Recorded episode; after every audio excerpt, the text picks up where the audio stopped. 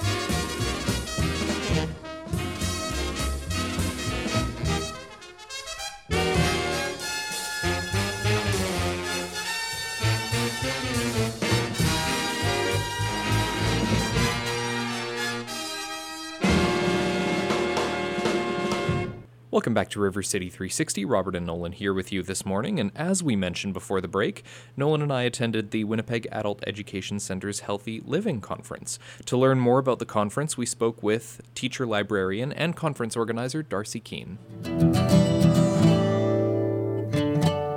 My name is Darcy Keene, and I am the teacher librarian at the Winnipeg Adult Education Center. First of all, tell us about what the Healthy Living Conference is and how it started and how many years it's been in operation. Well, I've been at the school, this will be my fourth year. When I came in to the school, they did have a day for students, which was called the Family Literacy Day, and that was a very passionate project of the previous teacher librarian. And so I kind of turned it into something I'm very interested in uh, sustainability and well being, and so I decided that perhaps a healthy living conference would be a, a different uh, change. So that would be my first year in 2013. So the Healthy Living Conference 2014 took place in February of uh, 2014 at the University of Winnipeg. We had a closed venue, as uh, you may know, we're just a couple of blocks from U of W. So we decided to have the students come there, and uh, that was a really successful day. So everybody said, gee, we should do this again. And so the following year, uh, we approached Red River as another post secondary institution that our graduating students frequent, as we have adult students graduating. So we thought it might be nice to get them inside these walls and so we did that. And then uh, the year after that, we had a 75th anniversary at our school, so we decided to take a year off. And then we did it again this year, and we are very lucky to get sponsorship from the uh, from Red River to help us waylay some of the costs. So that's why we're here again, and it's such a wonderful venue. We thought, why not do it here again? I guess the idea is to provide ideas for adult learners in a variety of different topics, but also for them to see what options are available in terms of their road ahead and what they want to pursue. Absolutely. And adult high school learners are much different than your typical uh, 16 to 18 year old. Uh, many of our students are heads of families, they have children, they have jobs. And when they come into our building, it's simply to come and get that physics course done. And we don't have, we're not typical, we don't have an open area in our school, and so we don't often see our students outside of any school hours. So that's why we thought it was important to have a, a day where it's a day of community. The teachers are interacting with the students, and uh, we've got them all all here in one place. What we did differently this year was we surveyed the students in the fall and said, What do you want to see? What would help you further uh, uh, your life and make your well being better because you have that information? And so that's why we got different uh, sessions this year, like self defense, like uh, financial literacy. We have a couple that we had done previously, like nutrition. Everybody finds that's a very important uh, thing to know more about. So uh, it was a lot more student involvement this year, and I have to say the numbers have been a lot better this year compared to previous years. So we're really, really happy that we have such a great turnout today. So, how many students would you estimate uh, are here at today's conference? Um, I would say we've probably got uh, close to 200. So we had, uh, you know, more than that register online, but life gets in the way. You know, somebody might have woken up to a sick child this morning, or uh, who knows, all kinds of things that prevent them from coming. But we're just happy everybody through this door is one more that we're going to be able to provide this wonderful experience of a conference. We've got everything like a, a conference would be, from the name tags to the swag bags to everything, making them feel like they're special. We're happy that they're here, and we're here with them as a community. You sort of alluded to this by mentioning student involvement in some of the surveying. But how did you decide upon which specific sessions to have speakers for, or even Ashley Richard, the keynote speaker, as well? Uh, well, we like to look at our very diverse population here at school.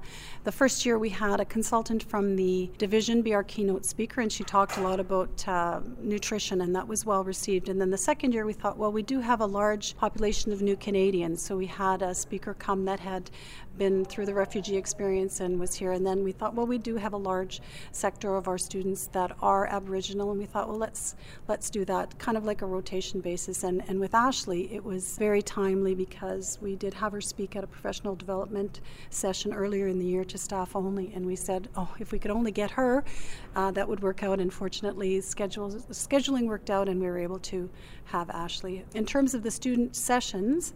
I mentioned the survey, so we just pretty much threw a few ideas out there and said, What else might you like to see? It was very scientific because we're all about data. And so we, uh, we got our very uh, most popular responses, and that's how we determined the first eight sessions. There was a few that went to the wayside just because the interest didn't seem to be there. But it is difficult sometimes, as I say, with our busy folks trying to get their input because it's all about them. We're not, I'm not doing this for me. I want the students to profit by it. Is the event only open to students at the Adult Education Center, or is it open to students who might be in adult programs in other divisions? The conference today is only open to students of the Winnipeg Adult Education Center. However, some people might not be aware of the fact that we have several off sites that are under our umbrella. So we have a school at Kakiao uh, on King Street. River Osborne has uh, one of our sites, as well as uh, Taking Charge, Turf, uh, another uh, one of our off programs. So while it's mostly Isbister students, we do have uh, ones from the off sites as well. Is there anything that you'd like to add? Yeah, I can't do it on my own, and I've got lots of help from the, the staff. Uh, everybody is involved in it, especially Kim Cannon, who's my co chair for the sustainability committee that we do have at the school. So I don't know if there's anything that Kim would like to add about the day. Uh, just that we've received a lot of support from, I don't know if you mentioned the grants that we got, and from the Winnipeg School Division itself. We couldn't do this without the support of our division, and the trustees have been supportive in the last few years. So that's gone a long way to making this conference a success. Absolutely, and the Winnipeg Foundation was involved in the two previous uh, conferences, and then, as uh, Kim said, we've got the sponsorship of Red River and, and many other partners, so that's been very positive. Excellent. Well, thank you very much for speaking with me, Darcy. Congratulations on the event. Thank you very much. We also spoke with Ashley Richard. She was the keynote speaker at the conference. Uh, she has a quite incredible story. She's a survivor of sexual assault. She is a survivor of a very horrific car accident. She's got a pretty crazy story, and uh, she basically uh, just spoke at length before the conference kicked off and told her story and told about uh, just the ability to find hope and strength, uh, even though you can go through a lot of difficult uh, things. So uh, here's my conversation with Ashley. Thank you for listening to River City 360. Nolan Bicknell here on location at Red River College, and we are speaking with Ashley Richard. She is the co founder of Red Rising Magazine and the keynote speaker at today's 2017 Healthy Living Conference. Ashley, thank you for talking to us.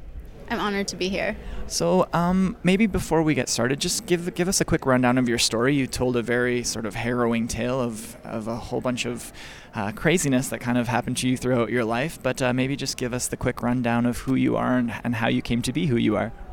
So I'm originally from Toronto. I grew up there, and then growing up in Toronto, I faced a lot of challenges in my younger years. I was homeless, I was sexually assaulted, and I got into a really bad car accident. And through all that, I thought uh, my grandmother, who was my number one supporter in life, I thought she would want me to live a better life than currently what I was doing. So that was what inspired me to leave Toronto and move to Winnipeg. And your grandmother was kind of woven through the story throughout the entire time. You can tell she was very important to you, obviously. How did she inspire you to to become this strong woman and tell your story and try and help so many people, probably throughout uh, throughout your time? My grandmother herself was a very powerful woman. If you ever drive past the corner of Higgins and Main and you see the Thunderbird House, that was like her last project when she founded the Thunderbird House. That was her joy. She wanted to bring that spirit back to the corner of Higgins and Main. And but not only was she a powerful woman, she just showed me unconditional love and she's the only person who's ever done that. So how do you feel when you have people sort of approaching you and telling you thank you for sharing your story? How does that make you feel? It makes me feel like I'm sharing my story for the right reasons because that was why I wanted to start um, sharing my story. I know that the topic of sexual assault can be uncomfortable for some, so I try to be respectful of that, but also I'd love for other women to empower each other and share their story. Now that you're telling your story and um, you co founded Red Rising Magazine, how, how do you find that starting that project and, and meeting other people throughout that experience has, has helped you deal with your with your um, with your history? Just meeting other people especially the other members on the collective and hearing their stories and where they've come from. We all we all bounce off one another you know and just being part of a group where we all love and support one another i think is one of the best things Absolutely. So, what's next for Red Rising magazine? You said that you have uh, published the fifth one. You're potentially working on six. What's what? What does the future hold? So, the sixth issue, the goal is to launch it in Toronto. We actually launched our fourth issue in Vancouver because we really want to, you know, get across Canada, get the Red Rising movement going across Canada, not just Winnipeg. So we want to figure out a way how can we relate the Red Rising Indigenous message to Canada's 150th, which is coming out. Like, what does that mean for Indigenous people? And so, where can people find more information about Red Rising and about you? Uh, RedRisingMagazine.ca and feel free to follow me on Facebook, I guess. okay, well, thank you so much for your time and uh, good luck in the future. Thanks. Thanks, Nolan, and thank you to Ashley Richard for speaking with us. So, at the Healthy Living Conference, after the keynote speech, students had the opportunity to learn about a variety of topics at different breakout sessions. And we had the chance to speak with one of the session's instructors, Donald McKenzie, about the topic of self defense. Here's our conversation. Hi, my name is Donald McKenzie. I'm here representing my dojo, uh, Midwest Earl Grey Traditional Karate, Shotokan Karate. I'm here to do a self defense uh, demonstration. Usually, a self defense demonstration would take a weekend or a couple of weeks, but we have two one hour classes today, so most of our uh, demonstration is going to be about awareness, avoidance, etc., and then maybe show some uh, very quick, easy moves. The whole intent is uh, the best form of self defense is not to be there and to get away. What's an important takeaway that people should be aware of if they're ever feeling like they're in a situation where their intuition is telling them that maybe this isn't a good situation to be in or they feel like they're in any immediate danger? Well, the best thing is to leave, no matter what, is to get away. That's uh, whether it's close to someone or far away from someone you know, our intuitions are there. They tell us that. And again, it's just to be aware. Part of it will be about uh, be aware of your surroundings. I'm a big believer in people who walk down paths and everything else who have earphones in. That should be a no-no because you're really not aware of what's behind you or in front of you or whatever. And I, like I always say, even when I teach my classes, I teach a lot of people, and if you ask in my class, what's the best form of self-defense, and they'll answer, not be there and that means a lot. Not being there, being close to someone, not being in the room. If you're familiar with an area, why go there? If that's where there's trouble, why go there where there's trouble? Your goal in this type of self-defense is to get away. Is whether it's, you know, there are no rules in self-defense, biting, pinching, anything. This, uh, but you have to get away because all you've done is made your attacker matter. So you need to react and get away if people find themselves in a situation where they can't get away, what would be the first thing you would suggest that they do? Anything that comes to mind is to hurt the other person. Our body does not like pain. The reaction is to pull. It's like uh, reaching, touching something hot. You pull away. So you want that to be uh, your defense is to do something very quick. And like I say, there are no rules. Eyeballs are eyeballs. Biting is biting uh, you can injure somebody quite well. And everyday items like magazines, coins, which things we'll bring up today, whistles, there's all kinds of things you can use to defend yourself. And like I say, don't even if you get the upper hand, you do not stay there to keep attacking your attacker. You get out of there. So, as you mentioned, it's impossible to cover absolutely everything in a one hour session. But if people are interested in learning more about self defense and maybe learning some of the martial arts or just kind of getting a better understanding of what they should do if they ever feel like they're in an unsafe situation, where can they go to learn more and what are some of the resources that are out there for people? Well, there's lots of different types of martial arts. Okay, like I say, we're traditional karate. There's other traditional karates that are very similar. There's mixed martial arts. There's taekwondo. There's judo. There's wrestling, boxing. There's all types of things are out there, but you need to do some research and get the right place, and to go on a regular basis. I've been doing this for 45 years, and I still train. I still do the various things at the very beginning, which basics, etc. And I have to continue to train to keep my level up and to get better. It's sort of like a lifelong it, process. It's no different than exercising or. Correct. Yes, you, you always have to keep it up. So. What would you say are some of the differences between karate and some of the other martial arts? Is there something that might make karate more appealing to people than other martial arts? Uh, yeah, like I always, when people come to my dojo or want to know, I just tell them to come and watch and participate and go look around because not all of them are, the, are for that person. You're going to find the one that is right for you.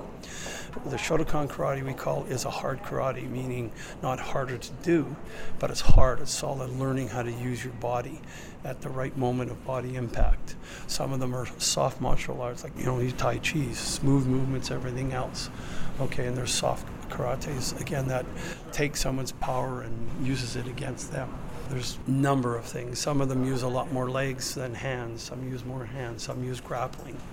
So it's all what you want want to do, and depends on your body and your body shape, and if you have injuries or not, or if you're willing to accept injuries. There's many different things and how far you want to take it. It's really a complicated decision.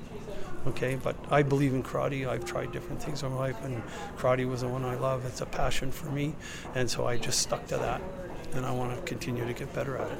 So that's my love. So, and I think that's what people see once they go around and test some things out, they're going to find the one they like. Thanks, Robert. Coming up after the break, Hands of Hope, which is a wonderful charity founded uh, just over 17 years ago. Um, basically helps those in need uh, by supplying them furniture and any other household items that you wouldn't necessarily think um, that people might need. Uh, Hands, Hands of Hope's founder, Charles Norris, is going to join us in studio and tell us about why he started Hands of Hope, his motivation for that, and why and why uh, he does what he does. But first, um, here's the Platters with "All the Things You Are" right here on River City 360.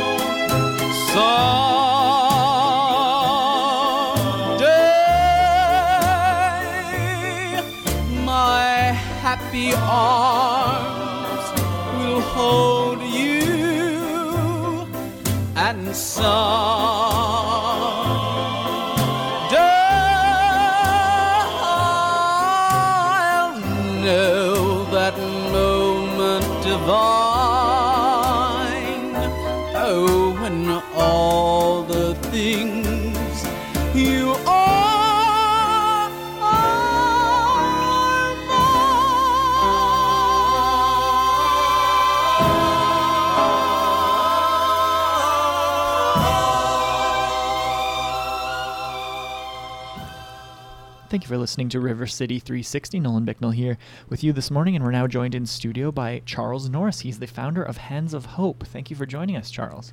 Yeah, you're welcome. Glad to be here. It's good to talk to you. So, Hands of Hope is a very interesting charitable organization um, where you guys kind of specialize in delivering furniture and, and sheets and bed bedding and pots and pans and everything but the kitchen sink, maybe including some kitchen sinks in your time. Sometimes, but right. yeah. So I'm just wondering, maybe tell for our listeners who haven't heard of Hands of Hope, give us give us the elevator pitch on what Hands of Hope does and who you guys are. Okay, well, was about 17 years ago when we saw the need for furniture to be delivered to families in, in need in Winnipeg. And we just started, my wife and I just started taking stuff out of our house and delivering it to people that needed it, Wow. that we knew about. And as our church saw what we were doing, they supported us uh, financially, and we were able to do more. And we were just doing it on a volunteer basis, but gradually we word spread, Yeah. and uh, we kept taking more and more furniture to people till we were well we're now we're doing uh, last year i see we did uh, help 2739 people with 989 deliveries wow. so it's, it's increased over the years and there are very many people especially now with the refugees arriving Right. that are in need of furniture. And instead of throwing good usable furniture into the landfill, as was the custom, we are able to save that furniture and deliver it to people that need it. Another man's treasure, as the old saying goes, right? Right. One man's trash. So you help you mentioned newcomers, you mentioned refugees, you also help the elderly, people with mental health issues, women Mhm. in, in abusive issues. That's right. Or Aboriginal and indigenous populations. Um, how how what are some of the challenges of, of, of helping such wide array of groups? Well, we almost need to go and visit people first, and we Mhm. often do, to see exactly what they need. Because they're, they they may have just asked for a bed, but they actually have nothing in their house. Right. So we, when we go there, we see what they need and can uh, assemble the furniture that's required for that specific place. And then the challenge is to is with the mental patients and with people with disabilities, we need to take the furniture into the house, carry it upstairs, sometimes four flights of stairs, assemble the furniture, put the beds together, the tables and chairs, uh, well, assemble the tables, screw the legs on, Right. whatever, and put everything together for them because they're not able to do it themselves. Right. So it's kind of an all-encompassing personal service that you got Yes. going a little bit. Mhm. That's very cool. So wh- why is it, like people don't often think of furniture and cookware as something that people in need require, but why do you think that's overlooked so often?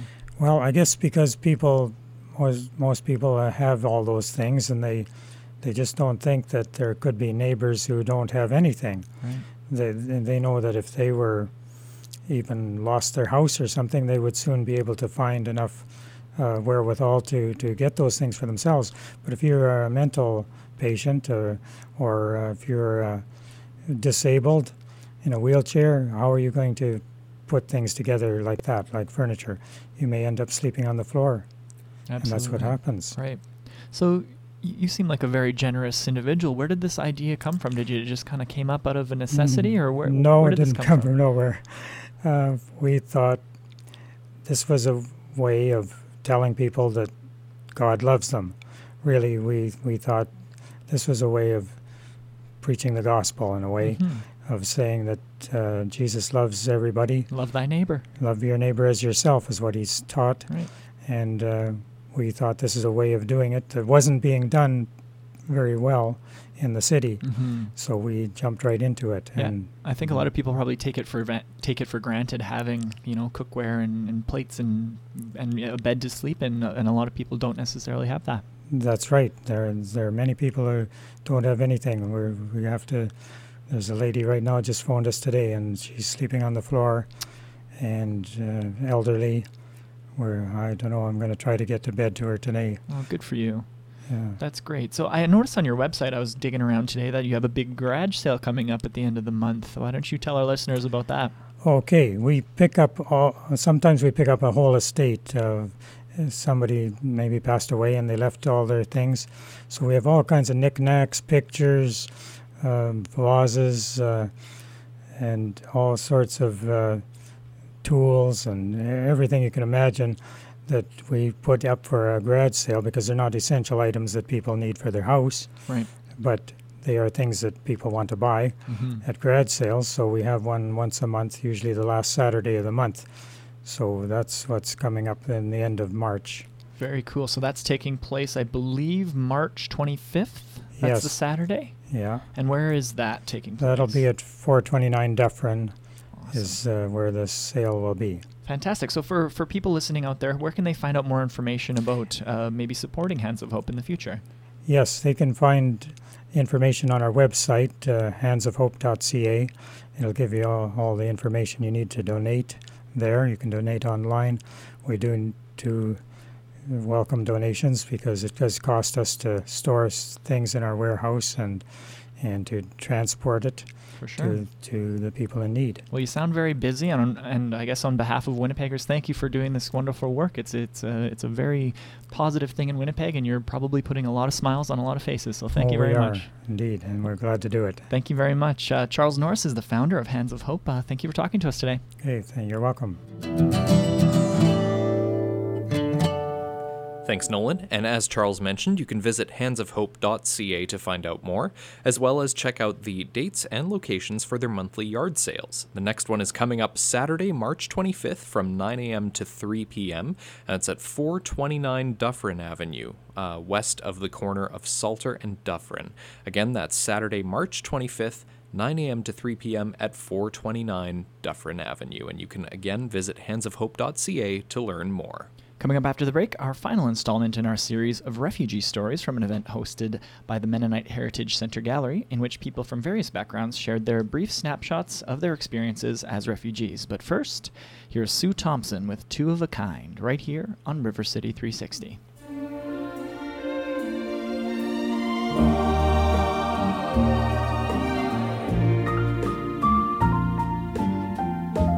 They say we're searching for love we'll never find. They say we're foolish kids, we're two of a kind.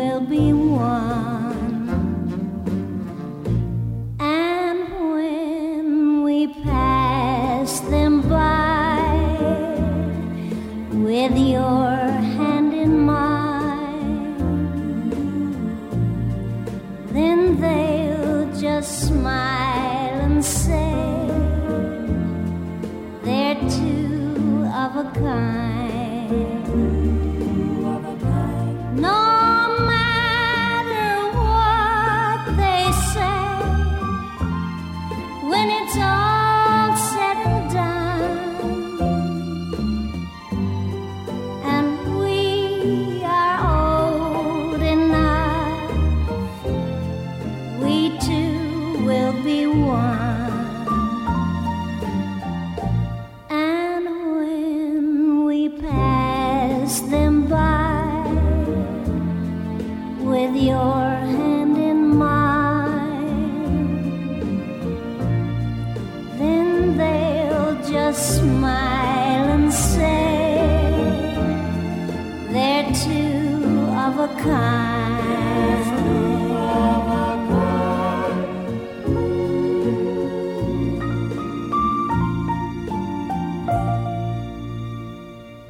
Welcome back to River City 360. Robert and Nolan here with you this morning. And this week we have the final installment of stories in our Refugee Story series, which was hosted by the Mennonite Heritage Center Gallery. This week, Reem Yunus shares her story. She fled Latakia, Syria in June 2014 because of the civil war in Syria and because the man she loved was forced to flee to Lebanon. They reunited in Lebanon and lived there for a year, waiting to get the green light to come to Canada from the Canadian government. They arrived in Canada on March 18th, 2015. The man she loved became her husband, and they now have a daughter together. So here is Reem's story. My name is Reem Yunus. I fled from Syria because of the civil war, and every day people die or kidnapping and explosion also. So no safe, no future. Just you hope to stay alive. And also because the man I loved, now my husband, was forced to flee to Lebanon. So we had to stay in Lebanon for one difficult year, waiting for approval from Canadian government. And that happened on March 17, 2015. So it was our first flight. We were worried and happy at the same time, looking forward to our new future in Canada and hoping when our dream will become true. It was 4 a.m. and I was looking through the aircraft window, staring at the city light, thinking of my family and praying for their safety and hoping one day the war will end. We were above the Mediterranean Sea, and after 10 minutes, flying for sure, we heard the sound of two brutal explosion coming from the engines, and the aircraft started shaking and vibrating. It also smelled inside. We saw the flames, and we were so scared. Meanwhile, the pilot announced that an emergency landing would follow. He turned around and made the emergency landing without a lift engine to the Beirut International Airport again. It was an amazing moment when the aircraft landed safely. We really felt that we were born again. And then we had to stay at the airport for 24 hours waiting to book another flight the following day, March 18th. At that time, the people in Douglas Mennonite Church who sponsored us they prayed for us to be safe. And when we arrived, many people were waiting for us at the Winnipeg airport. I didn't expect all that love and kindness. They prepared everything for us, for our apartment, and they helped us a lot to settle down and integrate in this new country and life. And also because we couldn't celebrate in our wedding in Lebanon, they got everything ready to celebrate with us and did a big party. I still remember how much they were so happy for us.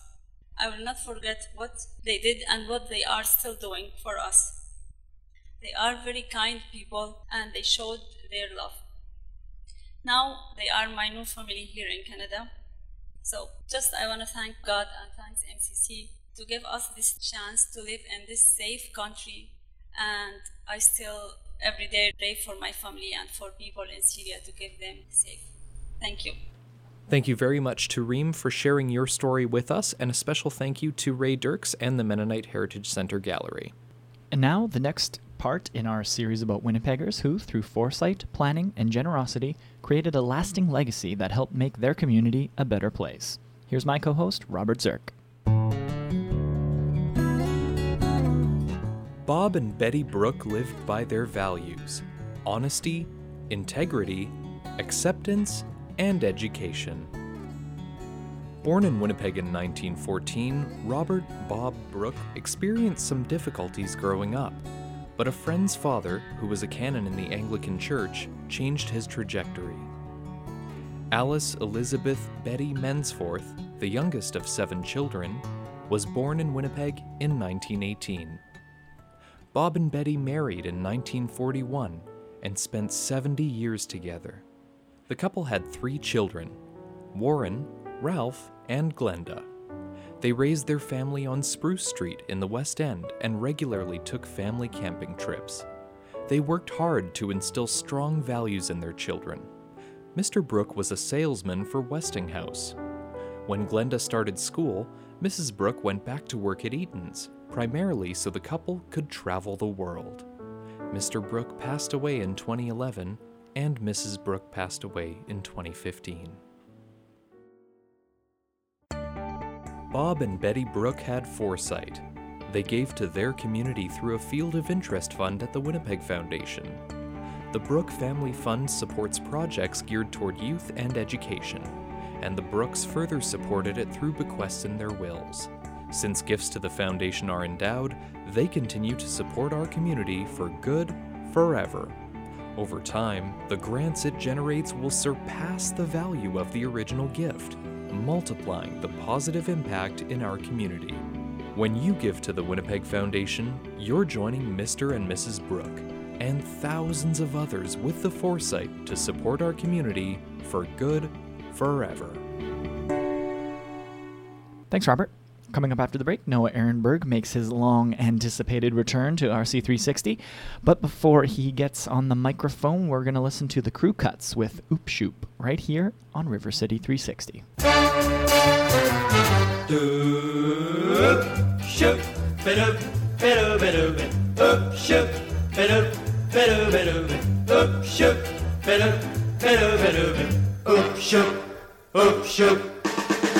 Come on, baby, and treat me right tonight.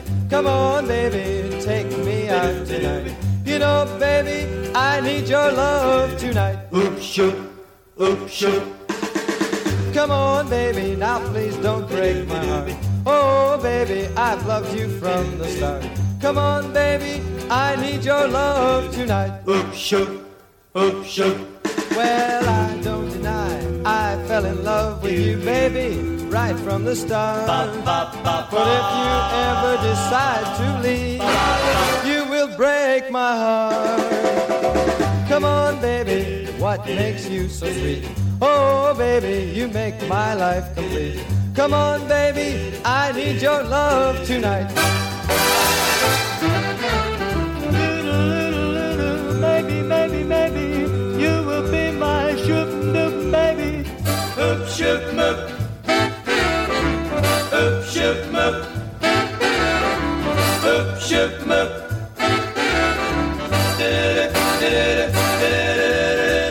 Oop shoop moop. Oop shoop moop. Oop shoop moop. I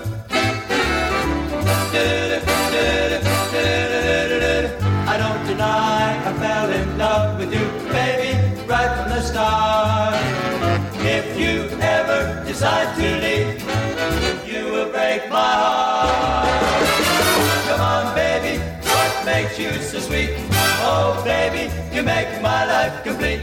Come on, baby, I need your love tonight. Oop, shoop, ba-doop, ba-doo, ba-doo, ba- oop, shoop, ba-doop, ba-doo, ba-doo, ba- oop, shoop, ba-doop, ba-doo, ba-doo, ba-doo,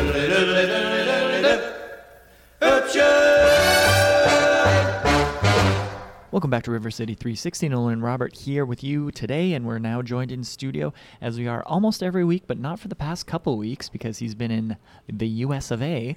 Noah Ehrenberg, the convener of Community News Commons. Noah, welcome home. Hey, thank you very much. How- Great to be here. How was your trip? How It was the, awesome. the land of uh, Trumpistan this Well, year? I, I I think it was uh, it was successful. I was at the Knight Media Learning Seminar, uh, which is held every year in Miami, and so that was um, that was very informative. Learning You- how to how to purvey fake news and well, there was a lot of emphasis. I mean, you know, you look at what's going on down there with regards to the media. The the president of the United States calling some members of the media the enemy of the people. Right. Um, it's- Dangerous. It it's quite a, an intense environment, and uh, to be at a, a media.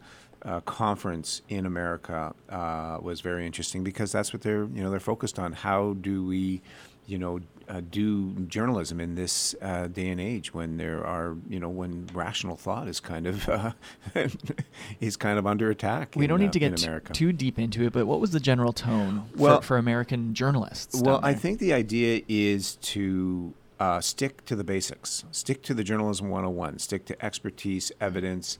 Uh, you know, that was, um, you know, do your job as a journalist and uh, things will uh, inevitably work out. The and, truth will, uh, will come out. w- w- yeah, and then there was another interesting point which I think our listeners uh, might uh, find fascinating is the idea that one should um, force yourself as a journalist to speak to those who may disagree with you or who you disagree with. Mm-hmm. Yeah, there's been a lot of divisiveness in, in the American sort of political landscape. So, Yeah. being open to the other side and the other argument is, I think, an important thing to remember in these times. Yeah, and so I think that would do a lot, a lot for um, you know uh, allowing American media to you know to do what it do, does best, which is you know tell great stories and uh, you know do some uh, quality reporting. But you know it's it's a it's a wild one right now no down there. So well, I'm glad you made it back in one Me piece, and uh, welcome home. It's good to have you back. So, Thank you. speaking of interesting stories, there's a lot of really cool things being posted on on communitynewscommons.org.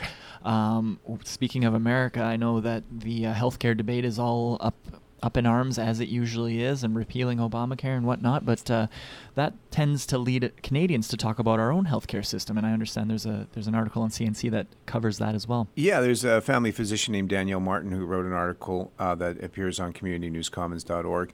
And um, it basically talks about how um, the debate over um, uh, healthcare in America kind of, you know, makes us Canadians feel lucky. Yeah. Um, you know, with the stroke of a pen, the president could simply uh, remove the health care of 20 million Americans. Yeah. And that's a, you know, that's quite a scary situation. We'll see how that pans out. Um, but you know, it wasn't that long ago that many Canadians faced that same challenge. You know, Like how it- long ago? Well, it wasn't until 1966 that. Um, So one generation. Exactly. That it, that was the year that Parliament passed legislation that created Medicare. Wow. So before that time, we were in a situation similar to what the Americans are. Huh.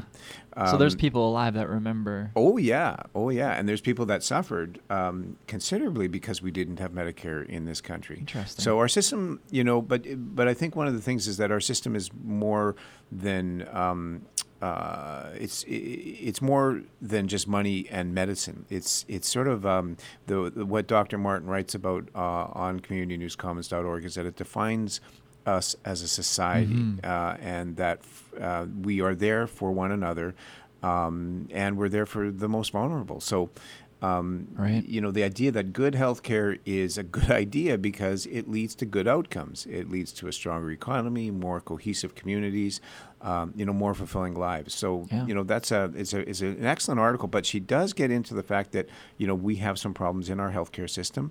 Uh, it has to be more sustainable. It has to be more accessible. Uh, and um, and you know, she sort of uh, outlines some of the solutions that aren't magical, but you know, simple things like making sure that every Canadian has access to a family doctor, or um, you know, working with teams of nurses and physiotherapists and pharmacists. Uh, you know, as a way to deliver patient-centered care, Mhm. uh, pooling more list of specialists so you cut down on waiting lists.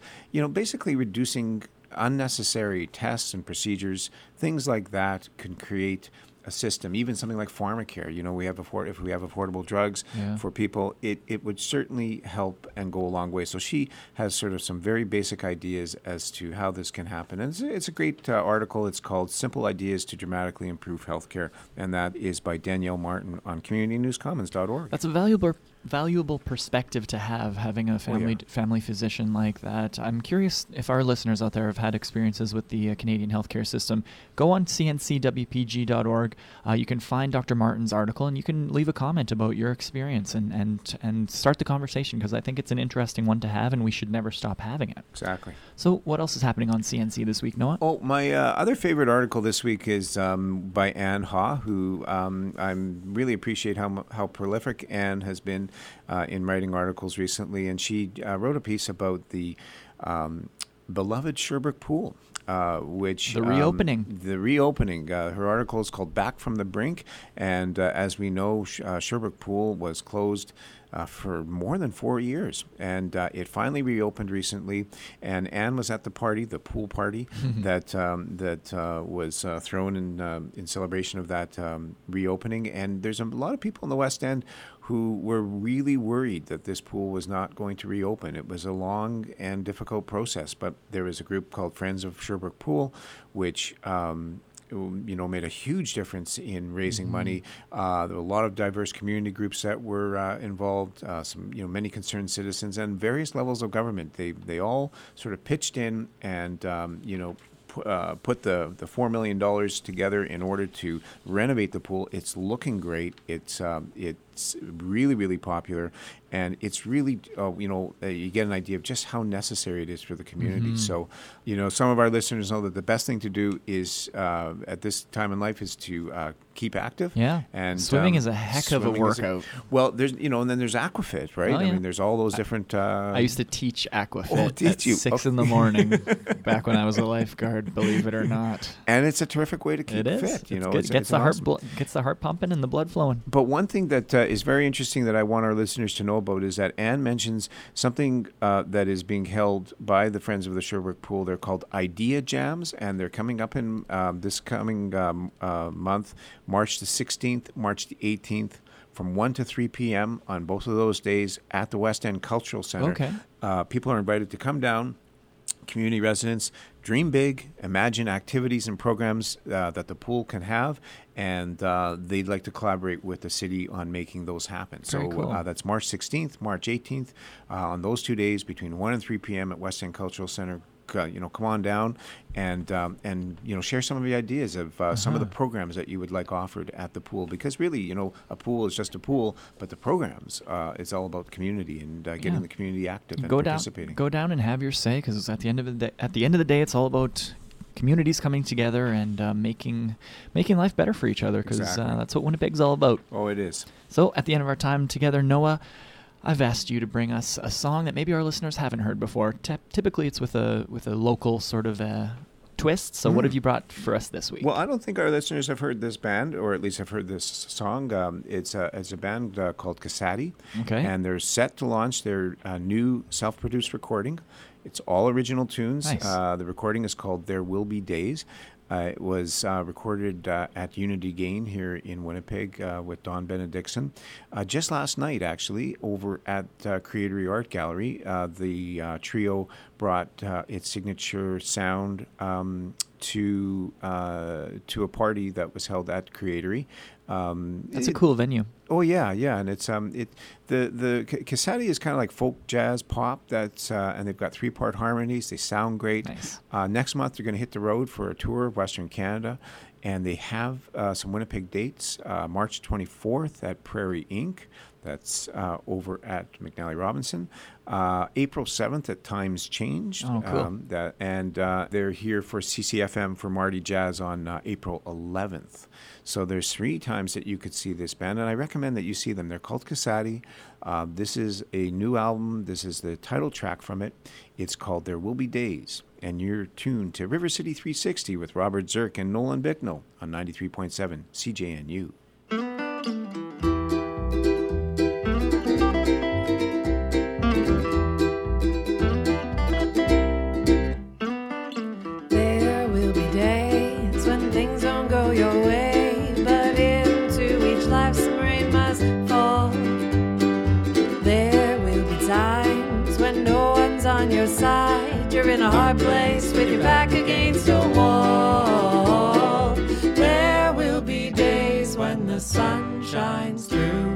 Keep your head down till tomorrow.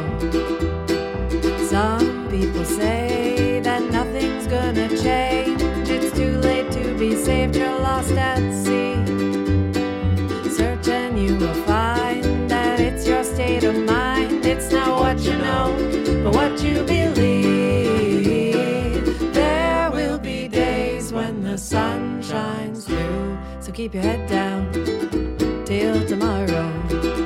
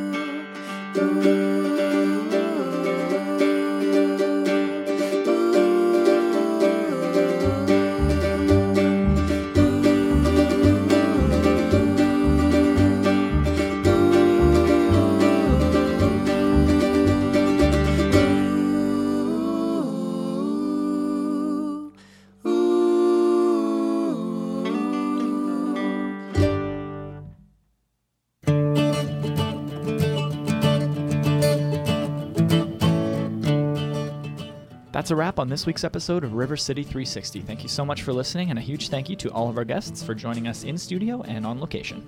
If you'd like to hear more views and news from around Winnipeg, listen to any of our past episodes, or subscribe to our podcast, you can do all those things on our website. Visit us at rivercity360.org. Again, that's rivercity360.org. River City 360 Views and News from Around Winnipeg is a project of the Winnipeg Foundation in partnership with CJNU 93.7 FM. And we love to hear your feedback about the program. If you have any comments about the stories that you heard today, if you'd like to request a song, or if you'd like to suggest a topic for a future show, if you know of a person or organization that's working to do some great things in our city, we would love to hear from you. Give us a call at 204 944 9474. Our listener line is open 24 7, so it doesn't matter if you're just listening live on Sunday morning or if you're listening to our podcast, give us a call anytime. Again, the number is 204 944 9474, extension 360. If you're on Twitter or Facebook, you can find us there as well by searching at River City 360 on Twitter and River City 360 on Facebook as well. I'm Nolan Bicknell signing off for River City 360. And I'm Robert Zirk. Thank you again so much for listening, and we'll see you next week. Have a great Sunday.